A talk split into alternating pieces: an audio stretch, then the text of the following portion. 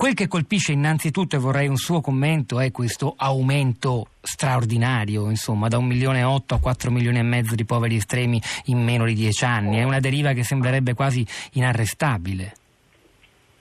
Ma è una deriva di un paese che non si è mai voluto dotare di un sistema contro la povertà nell'illusione che la crescita economica riuscisse a dare lavoro a tutti e soprattutto che senza politiche attive del lavoro senza un meccanismo di accompagnamento delle persone in difficoltà a tornare sul mercato del lavoro e a superare quelle difficoltà, noi potessimo affrontare i tempi difficili. Perché ricordiamo che l'Italia appunto non ha ancora un sistema eh, in qualche modo universale di lotta alla povertà. Siamo sostanzialmente gli unici in Europa, no? No, capito, scusi. Siamo sostanzialmente gli unici in Europa in questa condizione, forse in Beh, compagnia adesso, della Grecia. Appunto, mm. uh, il, il, sì, perché in Grecia il, la Commissione europea ha imposto la creazione di un sistema di questo tipo. In Italia, eh, quando ero ministro, eh, abbiamo introdotto il SIA, il sostegno per l'inclusione attiva, che finalmente quest'anno il governo ha deciso di allargare a tutto il territorio nazionale, utilizzando in parte anche i fondi che erano rimasti fermi appunto da due anni, ma ci mancano gli altri pezzi, ci mancano le politiche attive del lavoro. Ad due anni dal Jobs Act, abbiamo un anno e mezzo Act abbiamo un'agenzia per il lavoro che di fatto non è mai partita perché eh, ci sono stati ritardi nei decreti attuativi e se non c'è un riaccompagnamento al lavoro è chiaro che il sussidio diventa un, non è una soluzione. Il sussidio previsto dal sostegno per l'inclusione attiva, appunto il SIA, è un sostegno ponte verso la reattivazione per il lavoro, verso il mandare i figli a scuola, mentre mandarli alle visite mediche, è una presa in carico dell'intera famiglia, dell'intero soggetto. Ma se questi altri pezzi mancano, è chiaro che il sussidio da solo non basta per uscire dallo stato di povertà. E poi c'è un'altra considerazione importante da fare. Il territorio, come avete giustamente mostrato voi, non necessariamente taglia così nettamente le situazioni di povertà da quelle non di povertà, perché le periferie urbane, e abbiamo sentito anche in altre aree, addirittura nel ricco Trentino, può darsi che a causa dei cambiamenti tecnologici, a causa dei problemi nel mercato del lavoro, persone eh, insospettabili finiscano nella trappola della povertà.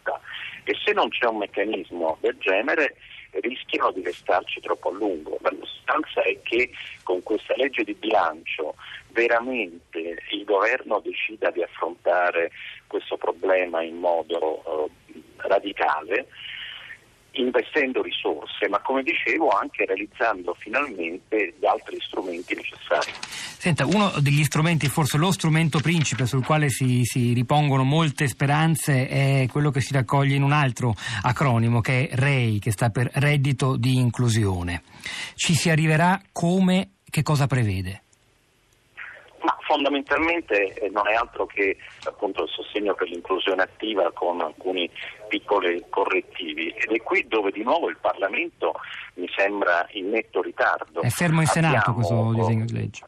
Esattamente, il, la legge delega sulla povertà è fermo in Senato da un bel po' di tempo, adesso sono preoccupato che eh, non avendolo ancora approvato prima della sessione di bilancio ci siano ulteriori ritardi, quello strumento, oh, al di là di come lo si chiami, è esattamente eh, dicevo, il sostegno per l'inclusione attiva e va finanziato con svariati miliardi perché i 4 milioni e 600 mila poveri assoluti di cui anche lei ricordava l'ammontare, non solo sono tantissimi, ma abbiamo un milione di bambini e ragazzi, cioè minori, in questo stato e sappiamo bene, come abbiamo mostrato anche nel rapporto appunto dell'Alleanza Italiana per lo Sviluppo Sostenibile qualche settimana fa, che la povertà si trasmette tra generazioni.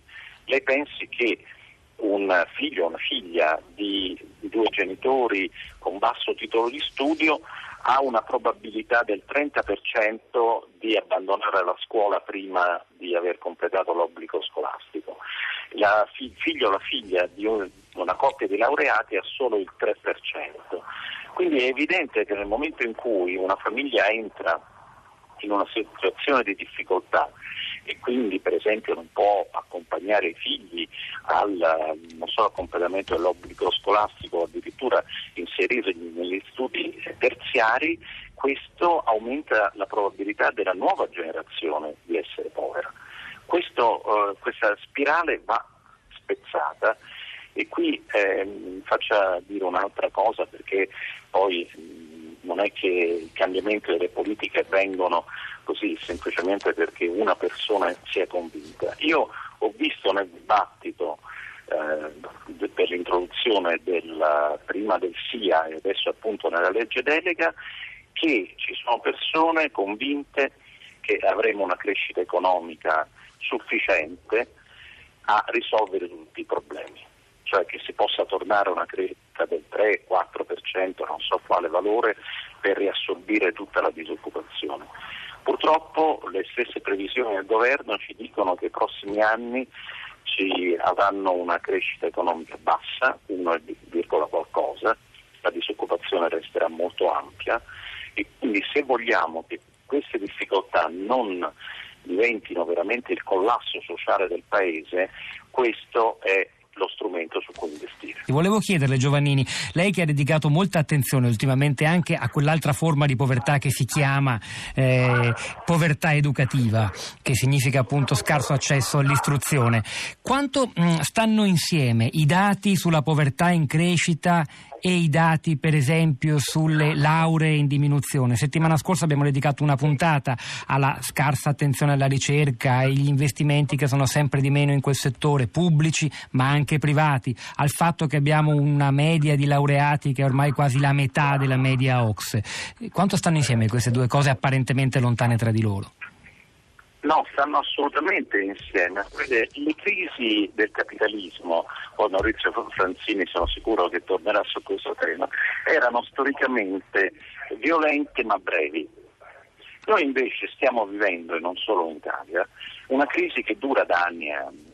Questo vuol dire che anche persone con un lavoro e magari con una casa, con delle risorse economiche, se cadono nella trappola della povertà, poi devono esaurire via via queste riserve e poi, come sta accadendo, non ci si cura più, non si mandano più i figli al, alle o addirittura, eh, come dicevo, l'abbandono scolastico blocca le loro possibilità per il futuro. Ecco, costruire la come si dice in termini tecnici, la resilienza delle persone, cioè la capacità di reagire positivamente a degli shock negativi che sono già successi o possono accadere in futuro, questo è il vero cambio di paradigma di cui abbiamo bisogno. E l'Italia è molto indietro.